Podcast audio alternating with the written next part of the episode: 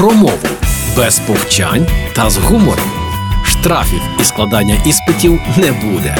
Програма Мовний патруль на Радіо Перше. Вітаю у мовному патрулі на Радіо Перше. Я Лілія Криницька, і сьогодні з'ясуємо, як правильно сказати: ложити чи класти, їстивний чи їстівний, і як замінити слово всеохоплюючий. Одразу скажу: в сучасній українській літературній мові слово ложити немає. Це калька з мови наших братів молодших. Тож варто нам її уникати і викинути з української та забути, що таке було. Ми ж маємо класти, покласти, скласти, накладати, розкладати тощо. А наказовий спосіб клади, поклади, кладіть, покладіть. Ідемо далі. Мене питають, чому пишуть їстівний, а не їстивний? Відповідаю, форма їстівний, наголос саме на третьому складі, стала більш поширеною і правильною через фонетичні зміни в українській мові. Раніше вживалася форма їстивний, але згодом звук і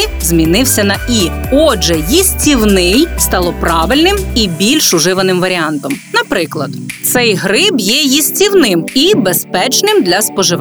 Або комахи можуть бути їстівним джерелом білка в деяких культурах. Використання форми їстівний є найбільш актуальним і відповідає сучасним правилам української мови. І на сам кінець поговоримо про те, як замінити слово всеохоплюючий і навіщо його заміняти. Почну з другого питання: навіщо? Бо дієприкметники на учий ючий не характерні для української мови. Ми неодноразово згадували про те, що хвилюючий, зволожуючий, пануюча варто замінити, наприклад, на зворушливий, зволожувальний, панівна тощо. Схожа історія із всеохоплюючим. У багатьох перекладних словниках можна натрапити на прикметник всеохоплюючий як відповідник до російського всіаб'ємлющий. Це слово, однак, мовознавці не безпідставно вважають невдалим, рекомендуючи натомість послуговуватися варіантом всеосяжний або ж всеохопний. Наприклад, у статті подано всеосяжний огляд ринку криптовалют або глобалізація має всеохопний вплив на всі сфери суспільства. А на цьому сьогодні все. Будьте здорові і почуємося на Радіо Перше у мовному патрулі. Програма